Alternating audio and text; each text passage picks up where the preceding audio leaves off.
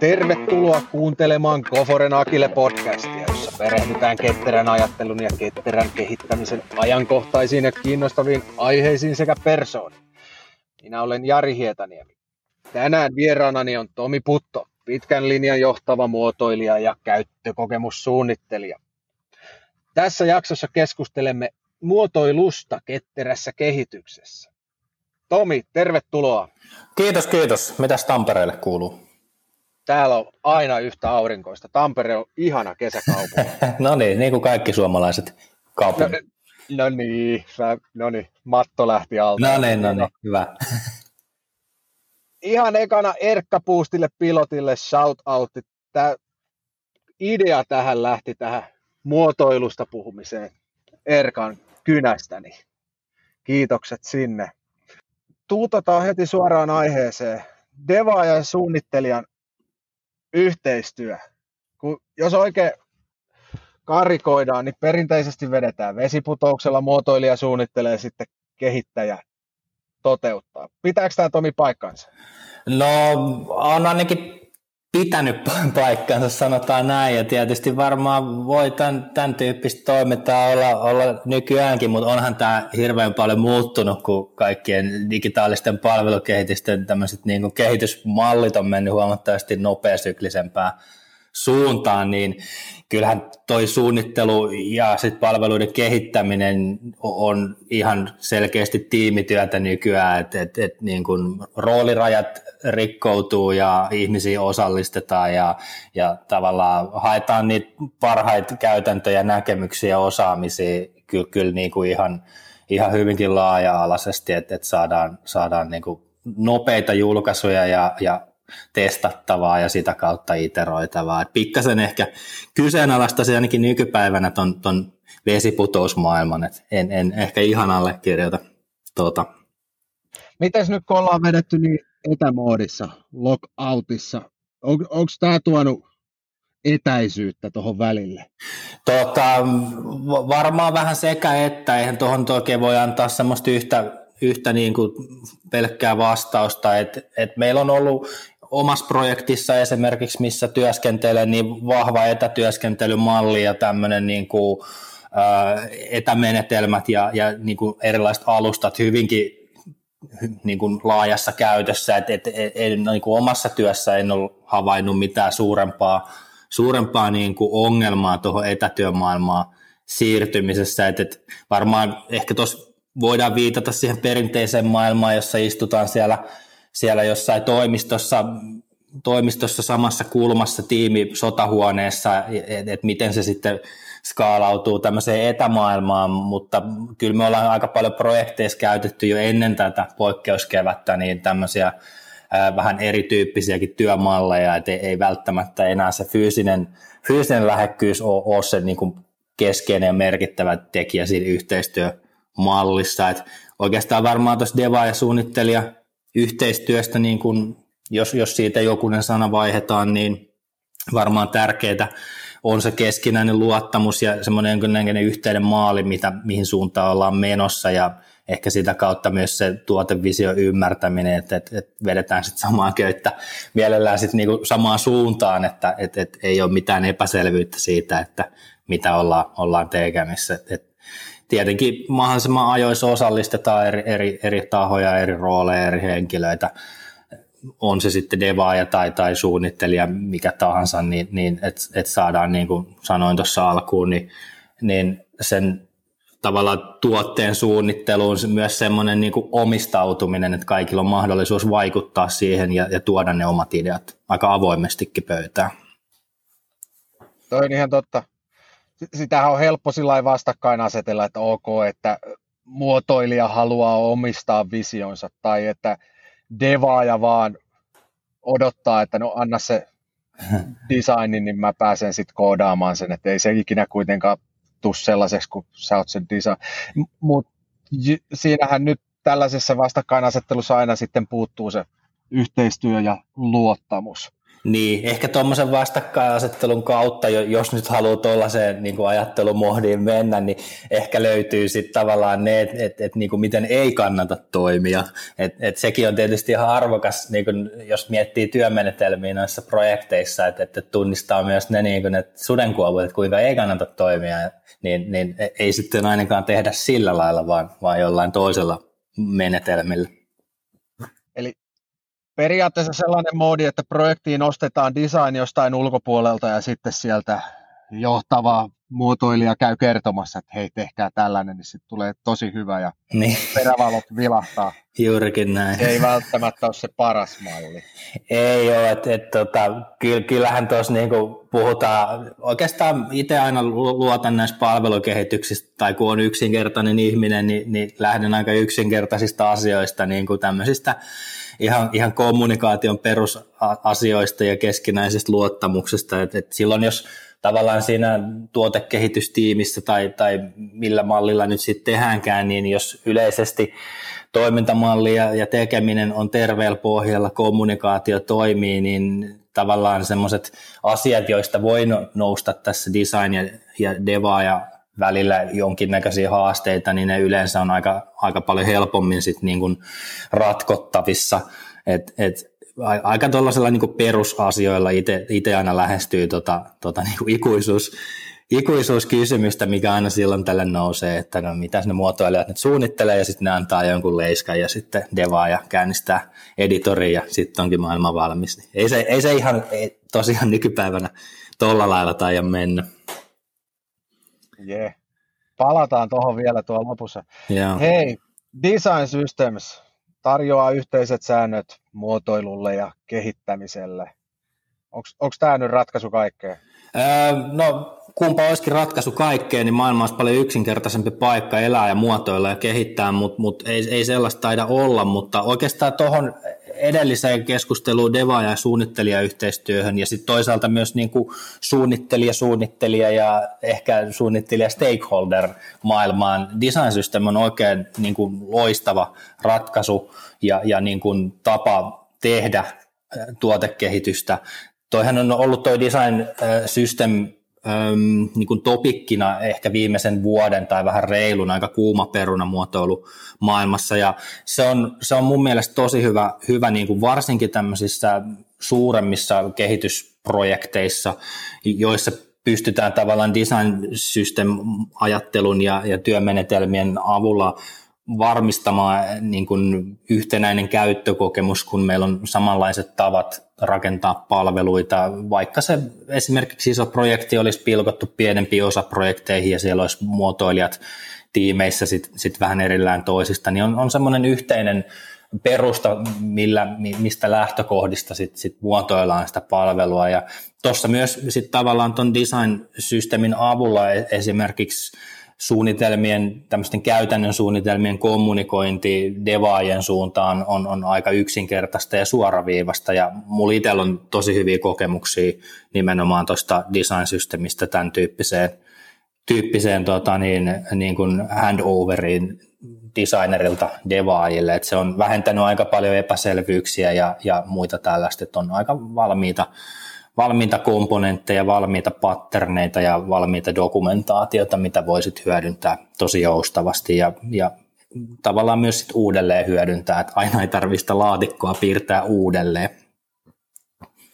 Kerros nyt vielä, kun mä en sitä ihan täysin sitä toimintamallia tiedä, mitä sitten, jos sieltä komponenttikirjastosta tai tyylioppaista puuttuu joku, että keksitään jotain ihan uutta visionääristä, niin, Joo.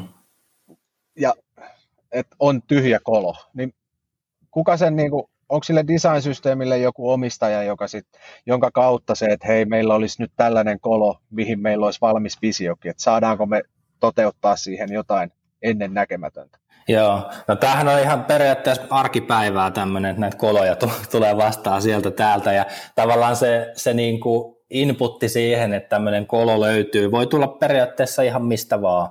Aika usein se voi tulla esimerkiksi devaajilta, kun he, he tekee kehittää palvelua ja, ja siellä on esimerkiksi joku käyttöliittymäkomponentti tai jotain tyylimäärityksiä, joihin ei löydy selvää speksiä, niin sieltä aika nopeasti sitten onneksi nostetaan käsi pystyyn, että hetkinen, että, että miten tämä asia pitäisi tehdä ja sitten me, me sitten design-puolella huomataan, että hetkinen, että e, ei me olla määritelty tätä riittävästi, että, että sit siinä tapauksessa niin luodaan jonkinnäköinen uusi, uusi niin kuin tyyli tai määritys tai mikä ikinä se asia sitten onkaan sinne, sinne design, design-systeemiin. Toisaalta se voi lähteä myös meistä itsestämme, eli, eli kehitetään koko ajan totta kai sitä design-systeemiä esimerkiksi kertyneen asiakasymmärryksen vuoksi.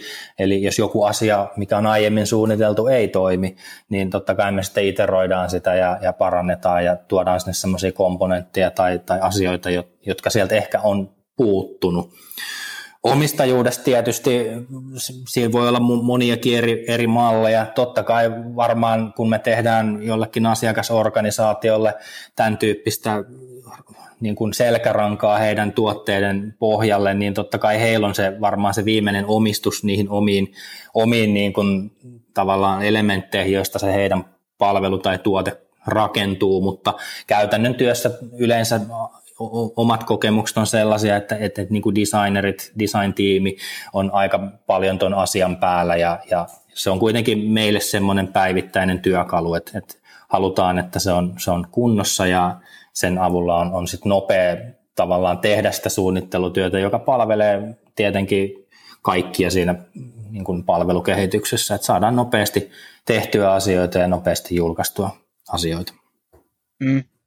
Kyllä, kyllä mä kanssa tuohon ajatteluun usko, että tulee yhdenmukaista samalla tyylillä ja sitten varsinkin tällä projektipäällikön näkökulmasta niin vältetään sitä osaoptimointia, että tehdään samoja namiskoita uudestaan ja uudestaan. Kyllä, et rahaa, rahaa ja aikaahan siinä totta kai myös säästyy ja, ja aina kun tulee joku selkeä asiakastarve, mihin pitää vastata, niin kyllähän sen asian suunnittelu on niin kuin muotoilijan näkökulmasta huomattavasti nopeampaa ja helpompaa, kun, kun on niin kuin valmiita patterneita olemassa, että, että voi luottaa niihin, että näillä kun tehdään yhdessä sovituilla tavoilla, niin, niin aika hyvät onnistumisen mahdollisuudet on niin kuin suunnittelumielessä. Niin, totta. Asiakas saa enemmän lisäarvoa. Juuri näin. Kyllä. Ja lisäksi ehkä nostaisin tuohon, tuohon design-systeemi-ajatteluun myös nykypäivän aika, aika merkittävässä asemassa olevan saavutettavuuden. Eli kun suunnitellaan digitaalisia palveluita erityiskäyttäjäryhmille, niin, niin kun me suunnitellaan design-systeemin komponentit ja tyylit lähtökohtaisesti jo niin kuin saavutettaviksi esimerkiksi vaikkapa näkövammaisille, niin se, se niin kuin nopeuttaa myös kehitystyötä aika paljon, kun, kun niin kuin kaikki asiat on lähtökohtaisesti jo ajateltu myös vähän laaja-alaisemmin kuin semmoisen perusperttikäyttäjän näkökulmasta, niin, niin myös tavallaan tuollaiset vähän erilaiset kulmat otetaan laajasti sit siellä design-systeemin avulla huomioon. Se oli tosi hyvä pointti vaikka tuotetaan sille asiakkaalle nopeasti lisäarvoa, niin silti siinä on otettu toi iso kuva huomio, koska siellä taustalla on se design system. Kyllä. Siistiä. Sitten vähän tuosta aikajanasta. Continuous delivery tarkoittaa, että julkaistaan jatkuvasti pienissä paloissa. Et vaikka joku Amazonilainen julkaisee niitä muutoksia sillä että ei se koko Amazonin domeini oikeastaan että mihinkään muutu siellä, vaan namiska siellä täällä muuttuu. Niin sitten taas jos otetaan se provosoiva muotoilija, eh, johtava muotoilija, joka tekee sen ison vision, käyttää siihen kuukauden, sitten käy laskemassa sen sinne kehittäjien työpöydille ja perävalot vilahtaa, niin tuossahan on nyt iso vastakkainasettelu, että siihen muotoiluun käytetään paljon aikaa ennen kuin se devaaja pääsee hommiin. Niin onko, onko siinä oikeasti tällaista tilannetta, että devaajalla olisi paine vaikka joka päivä viedä jotain ihan tuotantoon asti, niin pystyykö muotoilija siinä tukemaan? Öö, kyllä pystyy. Toi, toi tavallaan toi alun maalailu, mitä sä, mitä sä laitoit, laitoit kehiin tästä johtavan muotoilijan perävalo tyylisestä toiminnasta, niin vähän, vähän ehkä hymyilytti, mutta oli, oli hieno ku, kuvailu kyllä, täytyy sanoa. Propsit sinne. Niin, mä tiedän, että mennään puheenväleissä tämän jälkeen. en tiedä, ihan, ihan tota, hyvät, hyvät aamunaurut tässä ainakin tuli, mutta e, e, ehkä, ehkä semmoiseksi niinku, selvennykseksi, että, että ei tilanne ehkä ihan, ihan, ihan se ole, että kyllä se enemmän, enemmän on sitä maailmaa tosiaan, mitä, mihin sä tulit sitten tässä lopuksi, että, että julkaisuja pystyttäisiin tekemään hyvin joustavasti sit, sit ihan vaikka päivittäisellä tasolla tai mikä se ikinä siinä projektissa tai, tai toimintatavassa onkaan järkevää.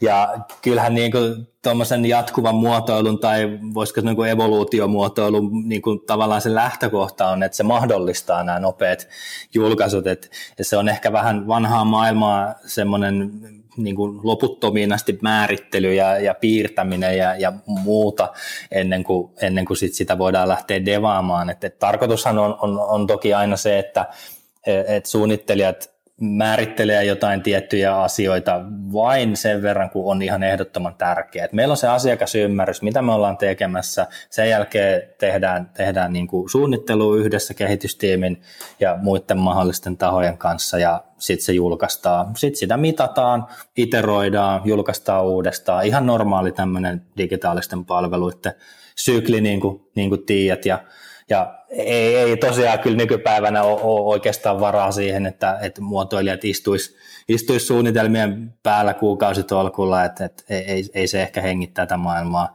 Toisaalta myös tuossa niin kuin noista muotoilijoiden tuotoksista ehkä voisi sanoa sen verran, että että tyypillisestihän ne ehkä näkyy semmoisena konkreettisina käyttöliittymäsuunnitelmina tai tämmöisinä, mutta, mutta se on oikeastaan vain niin kuin yksi tämmöinen niin kuin muotoilijoiden tuoma tuotos, että, että paljon muutakin tuodaan toki sinne tiimiin, muun muassa asiakasymmärrystä, loppukäyttäjälähtöisyyttä ja, ja kaiken näköistä, joiden avulla pystytään tekemään nopeita ratkaisuja ja mahdollistaa myös sitä kautta niitä, niitä nopeita julkaisuja, muuttamaan vähän suuntia ja, ja näin päin pois. Et se ei ole aina vaan pelkästään se, se joku käyttöliittymä kuva tai, tai speksi tai joku tällainen. Et se on yksi osa meidän työtä, mutta ei kaikki miten insinöörin näkökulmasta voisi ajatella, että se muotoilija, kun se nyt tekee sen designin, niin sitten se design-työkalu mahdollistaisi, että sen designin voi runtata sellaisenaan suoraan tuotantoon, että se design olisi jo se käyttöliittymä. Niin on, onko tuollainen mahdollista tai edes järkevää? kyllähän nykypäivänä on mahdollista, mutta sitten toi sun toinen kysymys, että onko se järkevää, niin on ehkä toinen asia. Et riippuu tietenkin aika paljon siitä, että mitä ollaan tekemässä, minkälaista palvelua, mikä on kohderyhmä, mitkä on niin tarpeet ja vaatimukset. Et, et jos on enemmän ehkä tämmöinen niin mies- ja kitaratyyppinen niin pieni, pieni juttu, niin se voi olla ihan järkevää. Sillä voidaan saada hyvin nopeasti tämmöisillä työ, työkaluilla ihan, ihan semmoista kohtalaisen validia ohjelmakoodia ja, ja julkaisua, mutta mut kyllä tietenkin jos me mennään niin kuin yhtään tämmöisiin laajempiin ja isompiin projekteihin, niin kyllä, kyllä niin kuin mä edelleen pitäisin designerin ja, ja devaajan niin kuin ammattitaidot sillä lailla arvossaan, että et on, on ehkä hyvä keskittyä siihen omaan ekspertiisiin. Et har, harvempi ehkä muotoilija on kuitenkaan esimerkiksi niin kuin ohjelmistokehityksessä kovinkaan kova luu, plus että sitten jos mietitään näitä tämmöisiä saavutettavuuskulmia ja muita, niin, niin aina tuommoisen valmiin, valmiin tota niin, design-työkalun tuottama, tuottama ratkaisu ei välttämättä ehkä ole ihan, ihan optimaalista tällaiseen käyttöön, että en mä, en mä ehkä siihen lähtisi kovinkaan mielellä. No sitten taas Erkan kynästä design sprint tai discovery vaihe, missä nyt alussa sitten etsitään sitä visioa niin se on varmaan vahvasti muotoilun vetosta. Niin miten sen jälkeen sitten taas vältytään siltä, että johtavan kehittäjän perävalot vilahtaa ja sitten taas koodarit koodaa. Kyllä, joo. Joo, siis toi, toi tavallaan tuommoinen alkupään ket, ketterä design sprint tai discovery vaihe, miksi sitä kutsuu, kutsuukaan, niin, niin on, on mun mielestä tosi hyvä tapa käynnistää asioita ja ö, oikeastaan se, että miten varmistetaan, että sen jälkeen se homma lähtee yhtä ketterästi eteenpäin, niin, niin ö, mä itse pitäisin aina sen ensimmäisen määrittelyvaiheen tai discovery-vaiheen tai, tai miksi sitä kutsutaankaan, niin aika tiiviinä ja en tavallaan ylisuunnittelisi siinä vaiheessa, koska siinä vaiheessa sit, jos me tehdään, tehdään suunnitelmat hyvin tarkalle tasolle tai määritellään tarkalle tasolle, niin se tuottaa ainakin mun kokemuksen perusteella siinä kehitysvaiheessa just nimenomaan tätä vesiputousmallia, että on aika valmis peksi, jota lähdetään toteuttamaan ja sitten sitä lähdetään toteuttaa tietyllä tavalla laput silmillä, vaikka siinä ehkä olisi, olisi vielä jotain semmoisia niin kuin kohtia, joita olisi syytä iteroida tai testata tai julkaista nopeasti ja, ja saada sitä kautta. Mutta oikeastaan itse ehkä siihen alkuvaiheeseen, niin mun, mun mielestä siinä vaiheessa pitäisi olla jo aika semmoinen niin kuin hyvä semmoinen tietynlainen tuotevisio, että, että mitä, mitä me ollaan nyt niin kuin tässä, tässä aloittamassa ylipäätään tämän design sprintin tai discovery-vaiheen niin kuin avulla. Että ei vaan lähdetä tekemään jotain, vaan, vaan että, että, että meillä on joku visio, mitä me ollaan tässä tekemässä ja mitä ongelmaa me ollaan ratkaisemassa. Sitten, sitten ehkä se, mikä nyt tämmöiseen ketterään kehittämiseen tietysti liittyy, niin uskallus sietää epävarmuutta ja, ja myös epäonnistumisia. Et, et, ei, ei tavallaan just sanoin, että määritellä loppuun asti ja tavallaan varmistella sitä, sitä niin kuin näkemystä, vaan että ollaan pikkasen epävarmassa ja lähdetään eteenpäin ja opitaan koko ajan siinä tekemisen, tekemisen aikana. Osallistetaan kehittäjät just siihen alkuvaiheeseen, että ei tule tätä handover-tilannetta, niin kuin kuvailit tuossa, että muotoilijat muotoilee pitkään ja sitten devaa ja devaa vähän lyhyemmän ajan tai, tai miten meneekään, vaan että otetaan sieltä tekniset kehittäjät mukaan jo siihen alkuvaiheeseen ja, ja, ja tavallaan tulee se omistajuus siihen ajatukseen ja ideaan ja kehittämiseen, ja joka sitten myös kehittää sitä yhdessä tekemisen muotoja, kun, kun osallistetaan tarpeeksi ajoissa. Et oikeastaan tuosta voisi ehkä semmoisen pienen esimerkin laittaa nyt, nyt tämän poikkeuskeväänä. Tietysti kun ollaan oltu kaikki etätyömoodissa, niin kokeiltiin tuossa tämmöistä etätyö mini design sprinttiä meidän, meidän projektitiimissä, eli tyypillisesti tämmöinen design sprint on tämmöinen viikon mittainen, viikon mittainen periodi, niin me vedettiin tämmöinen mini design sprint kahdessa päivässä erään, erään ominaisuuden ympärillä, ja meillä oli siinä pari UX-suunnittelijaa ja yksi, yksi palvelumuotoilija ja tekninen kehittäjä ja sitten asiakkaan tuoteomistaja, eli periaatteessa ihan oikea, oikeat ja riittävät roolit, ja saatiin aika hyvin kahdessa päivässä etänä etänä niin kuin speksattua ja siitä kautta sitten edelleen eteenpäin, eteenpäin sitten aika isoki, isoki tuotekokonaisuus. Et se oli ihan hauska kokemus, että tavallaan just tämän fyysisen työn tekemisen versus etätyön tekemisen niin kuin rajojen rikkominen, mistä, mistä aloitettiin keskustelu, niin ihan, ihan hyvät kokemukset myös, myös niin kuin tuommoisen design sprintin tai alkupään määrittelyn osalta ainakin omien kokemusten perusteella mä luulen, että se on vähän miten tämän asian, asian tarinoittaakin. Sitten taas jos katsoo koodarin maailmaa, niin koodauksessa paljon refaktoroidaan, että tehdään koodista turvallisempaa tai suorituskykyisempää tai luettavampaa tai ylläpidettävää. Et siihen on aina joku, insinööreille pitää olla joku faktaselitys, miksi refaktoroidaan. Mutta käytännössähän siinä vaan katsotaan, että vanha koodi on huonoa, tehdään uusiksi Joo. Eikä siinä ole sellaista niin kuin epäonnistumisen kokemusta tai että jotenkin vaan se on nimenomaan oppimista ja parantamista. Joo, se on, mä oon ihan samaa mieltä ja sinällään tuota samanlaista refaktorointia tehdään niin kuin design-maailmassa totta kai, että me, me ollaan tehty se joku suunnitelma tai, tai palikka tai mikä tahansa konsepti ja me koko ajan opitaan, opitaan mielellään tuotantoympäristöstä mitattuna ja, ja niin kuin asiakasymmärrystä eri tavoilla keräämällä, että mikä siinä toimii ja mikä ei toimi ja sitten sitä vaan kehitetään. Et eihän se ole sinällään mikään epäonnistuminen, että se voi olla, että se on ehkä suunniteltu ja mietitty sen ajan tarpeiden ja, ja vaatimusten ja ymmärryksen mukaisesti, mutta kun maailma on muuttunut ja muuttuu koko ajan ja tarpeet ja vaatimukset muuttuu, niin niitä pitää totta kai aina niin kuin jatkokehittää, että, että ne vastaa sitten, sitten niin kuin tarpeita ja on myös sitten niin kuin bisnesmielessä mielekkäitä palveluita. Missä vaiheessa te yleensä osallistatte niitä loppukäyttäjiä? Mitä mä oon ollut projekteissa mukana, niin usein alussa tehdään jonkinlaista tota, käyttäjäkartoitusta ja sitten tehdään jotain aika valmista ja sitten henkeä pidätellen mennään käyttämään käyttäjille ja toivotaan, että Joo. ne ei sitä ihan pystyy. Joo, Tuota, toi, toi varmaan riippuu aika paljon myös siitä, että, että mitä ollaan tekemässä ja, ja, ja mikä on tilanne. Et jos, jos lähdetään esimerkiksi ihan nollasta kehittämään uutta palvelukonseptia tai, tai jotain palvelua tai tuotetta tai jotain muuta vastaavaa, niin siinä ehkä vaaditaan pikkasen erilaisia muotoilutoimenpiteitä kuin, että et jos meillä on joku jo käytössä oleva palvelu ja sitä jatkokehitetään. Et tyypillisesti pitää ehkä tunnistaa, että, mitä me ei tiedetä ja hakea niihin vastauksia. Eli jos lähdetään esimerkiksi uutta palvelua kehittämään, niin meillä pitää olla jonkunnäköinen ymmärrys siitä, että, että minkälaisella pelikentällä me pelataan ja, ja niin kuin mihin maaliin me yritetään ampua. Eli siinä vaiheessa tarvitaan aika paljon tämmöistä niin kuin asiakasymmärrystä, toimintaymmärrystä, ehkä liiketoimintaymmärrystä myös ja, ja monenlaista. Eli tuossa tapauksessa yleensä niin kuin tutkimuspainotteisuus ehkä on, on enemmän palvelumuotoilumenetelmiä, co-design-sessioita ja muita tällaisia jonka jälkeen sitten pystytään ehkä, ehkä niin kuin vähän prototypoimaan ja, ja tekemään ehkä nopeita julkaisuja ja testaamaan asioita. Eli, eli tuossa vaiheessa sitten sit niin kuin tuodaan se testaus, missä osallistetaan niitä loppukäyttäjiä.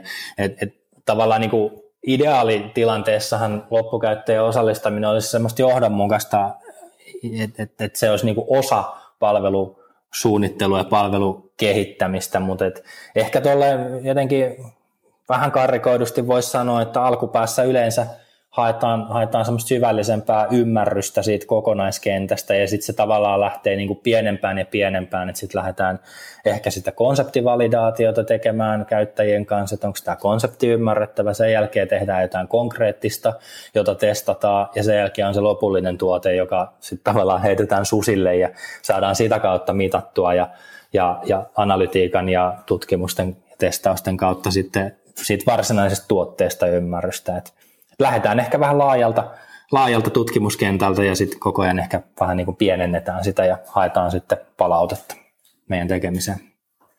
Kurkataan vielä vähän yksityiskohtia. Tota, on oikeastaan kaksi ketterän kehityksen mallia. On niin kuin sellainen malli, että esimerkiksi Kanbanissa voi olla erikseen suunnittelutiimi, kehitystiimi, testaus- ja käyttöönottotiimi. Ja sitten Scrumissa taas ajatellaan, että se tiimi on moniosaava joukko eri alan asiantuntijoita. Kumpaan näistä malleista niin kuin sun visiomuotoilusta sopii paremmin? Öö, mun visiomuotoilusta sopii kumpaankin. Mä oon ehkä siinä mielessä vähän tämmöinen huono ketterän kehityksen sanansaattaja, että, että mä tykkään aina kokeilla asioita, en, enkä ottaa valmista ehkä kanbania tai scrumia ja, ja noudattaa sitä silleen niin kuin by the book henkisesti, vaan mä jotenkin aina, aina kun aloitetaan projekteja ja ollaan projekteissa ja pyritään kehittämään meininkiä, niin, niin, niin jotenkin pyrin sit myös sitä työn tekemisen struktuuria ja, ja menetelmiä kehittää, mutta ehkä semmoisena mun kokemuksiin perustuvana tämmöinen Scrum-tyyppinen sopii ehkä tietyllä tavalla pikkasen pienempiin projekteihin, missä on ehkä vähän, vähän niin kuin tiiviimmät Scrum-tiimit ja, ja se, on, se on sillä lailla ehkä tietyllä tavalla vähän, vähän ehkä alaspäin skaalatumpaa. Ja sitten sit toisaalta, jos on tämmöisiä suurempia palveluiden kehittämis projekteja, jotka ehkä tyypillisesti on pilkottu johonkin osaprojekteihin ja muihin, niin meillä muotoilijallahan on tietenkin aina sitten vastuu siitä kokonaiskäyttökokemuksesta, että et käyttäjä ei nyt sitten jotenkin tavallaan niiden osaprojektien mukaisesti joudu siellä palvelussa sitten sit erilaisiin umpikujiin tai tilanteisiin, niin tämmöisissä tilanteissa mä itse suosin enemmän ehkä tämmöistä kanbanmaisuutta tai, tai tämän tyyppistä, että on esimerkiksi yksi muotoilutiimi, joka vastaa sitten kokonaiskäyttökokemuksesta, mutta on osana niitä kehitystiimejä tiimejä sit, sit heidän niin kuin sprinteillään ja tuottaa heille sit omien vastuitteensa mukaisesti muotoiluratkaisuja. Et, et, et tavallaan tuolla keinoin mä oon itse huomannut, että tuommoisissa suurissa kehityshankkeissa pystytään paremmin vastaamaan siihen käyttäjän niin kuin tarpeeseen muotoilumielessä pitämään, pitämään palvelupolut yhtenäisinä ja, ja näin päin pois. En tiedä vastasinko sun kysymykseen, mutta, mutta tota, vähän, vähän riippuu tosiaan mun mielestä siitä, että, että mitä me ollaan tekemässä. Että, että yksi semmoinen, mikä liittyy mun kaikkeen tekemiseen, että pitää tunnistaa tilanteita ja valita sieltä ketterän kehityksen työkalupakista aina oikeat menetelmät sen mukaan, mitä, mitä kulloinkin tarvitaan ja mikä on järkevää ja kokeilla asioita. Se on mun, mun tavallaan semmoinen filosofia. Niin on. Mun mielestä toi oli fiksusti sanottu, että aina tarpeen mukaan ja vähän riippuu, että jos tehdään jotain ihan ennennäkemätöntä proof of conceptia, niin sitten tiiviisti yhteistyössä pienellä tiimillä ja sitten taas kun tehdään isosti, niin skaalataan sitä tekemisen tapaa myös ylöspäin. Kyllä. Sä, sä, sä oot toistuvasti nyt puhunut siitä, että muotoilijat on vastuussa siitä loppukäyttäjäkokemuksesta. Eli se tavallaan muotoilu on se loppukäyttäjän ääni siinä projektissa, eikö vaan? Joo, ehkä väärin sanottu, että, että muotoilijat on vastuussa siitä loppukäyttäjäkokemuksesta. Kyllähän se on niin kuin koko tiimi ja se, se koko, koko niin kuin organisaatio, mikä sitä palvelua tuottaa, että et, et niille loppukäyttäjillehän sitä tuotetaan ja, ja kyllä niin kuin jokaisen, jotka on sitä tekemissä, tekemisissä, niin, niin pitää olla tavallaan se fokus aika selkeä, että kenelle tätä ollaan tekemässä ja miksi tätä ollaan tekemässä. Et harvoin sitä niin kuin omaksi iloksi lämpimikseen jotain, jotain digitaalista palvelua esimerkiksi tehdään. Et siellä on aina ne tietyt käyttäjäryhmät, käyttäjäsegmentit, jo, jo, joille sitä, sitä sit suunnataan. Et ehkä muotoilijat on, on tyypillisesti enemmän siellä niin kuin loppukäyttäjän rajapinnassa tekemässä, tekemässä sit töitä, mutta mut heillä on sitten mun mielestä se vastuu yhtenä tämmöisenä arvokkaana asiana tuoda sinne kehitystiimeihin nimenomaan just se loppukäyttäjän ääni ja, ja niin kuin tarpeet, jotta kehittäjät ja, ja sitten ehkä niin kuin stakeholder-edustajat osaa tehdä niitä päätöksiä sit, sit perustuen tämmöiseen niin kuin tutkittuun asiakasymmärrykseen. Et oikeastaan se, mitä me, me niin kuin muotoilussa mun mielestä niin kuin tehdään, niin me mahdollistetaan mun mielestä päätöksentekoa aika paljon. Eli, eli tuodaan sitä asiakasymmärrystä ja dataa ja mitattua, mitattua analytiikkaa ja muuta sekä sinne niin kuin strategisen tason päätöksenteon tueksi, että, että niin kuin meidän asiakkaat osaa tehdä oikeita päätöksiä ja ne perustuu nimenomaan siihen, että kuinka heidän tunnistetut asiakasryhmät haluaa heidän palveluitaan käyttää. Eli me, me, meidän delivery on myös niin kuin tämä ja sitten toisaalta tuodaan myös sinne päivittäiseen tekemiseen tuoteomistajille ja kehitystiimeille sitten sit tämmöisiä ehkä ö, vähän spesifimpiäkin terveisiä, että, että mitkä asiat on toiminut ja, ja mitkä asiat pitää muuttaa ja, ja ylipäätään sitä niin kuin loppukäyttäjäymmärrystä ja lähtöisyyttä sinne, sinne tekemiseen, niin nämä mä näkisin oikeastaan semmoisina meidän, meidän niin kuin kulmina tuossa loppukäyttäjä rajapinnassa toimimiselle. Huh, sä nyt löit korkin mun provoilulle. Jaa, rupesit sä nyt provoilemaan. Eikö, eikö se loppu tuohon? Se ei lähtenyt nyt lentoon. En mä nyt saanut vastakkain aseteltua tätä. En, mä, mä, en, mä en oikein tuon vastakkainasettelua. Tuo on ihan hyvä kulma sinällään, niin kuin mä sanoin tuossa, että sitä kautta ehkä, ehkä löytyy niitä pullonkauloja, mutta kyllä niitä on ehkä ihan hyvä nykypäivä työelämässä välttää, välttää näitä törmäyskursseja. Jee, yeah, tämä oli hyvä setti. Kiitti Tomi. Kiitti.